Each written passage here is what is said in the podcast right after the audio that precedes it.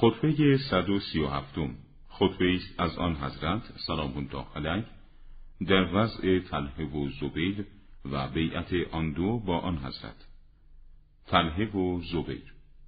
سوگند خدا آنان منکری را نتوانستند به من نسبت بدهند.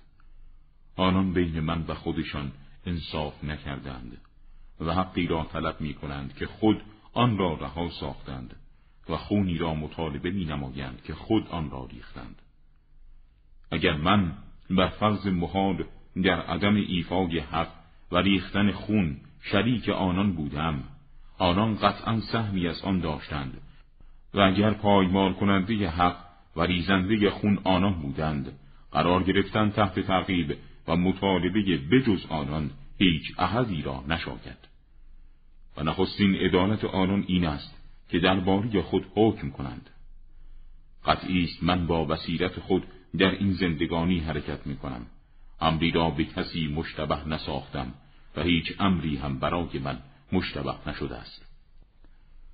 و این گروه که با تله و زبیر برای شعله و ساختن آتش جنگ به راه افتادند ستمکارند در میان این قوم ظالم هم لجن است و هم زهر اقرب و هم شبهه تاریک در آن نهفته است. و حقیقت امر آشکار و باطل از اصلش برطرف شده و زبانش از تحریک برای برپا کردن شر بریده است. و سوگند به خدا برای آن نابکاران حوزی را پر خواهم ساخت که آب آن را خودم کشیدم.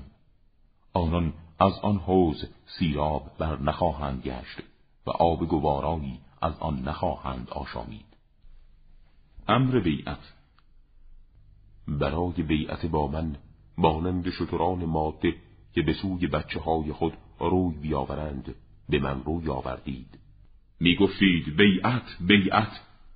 دستم را برای امتناع از بیعت می بستم شما باز می کردید و دستم را پس می کشیدم شما آن را به سوی خود برای بیعت جذب می کردید خداوندا آن دو رابطه ضروری خود را با من قطع نمودند و به من ظلم کردند و بیعتم را شکستند و مردم را علیه من تحریک کردند و شوراندند خداوندا باز کن آنچه را بستند و محکم مفرما آنچه را برقرار نمودند و بنای آنان در آنچه آرزو کردند و عمل نمودند بدی و ناگواری ارائه فرما.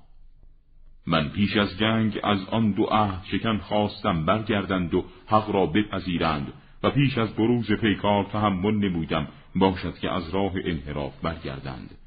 ولی قدر این نعمت الهی را ندانستند و عافیت را که به سراغشان آمده بود برگرداندند.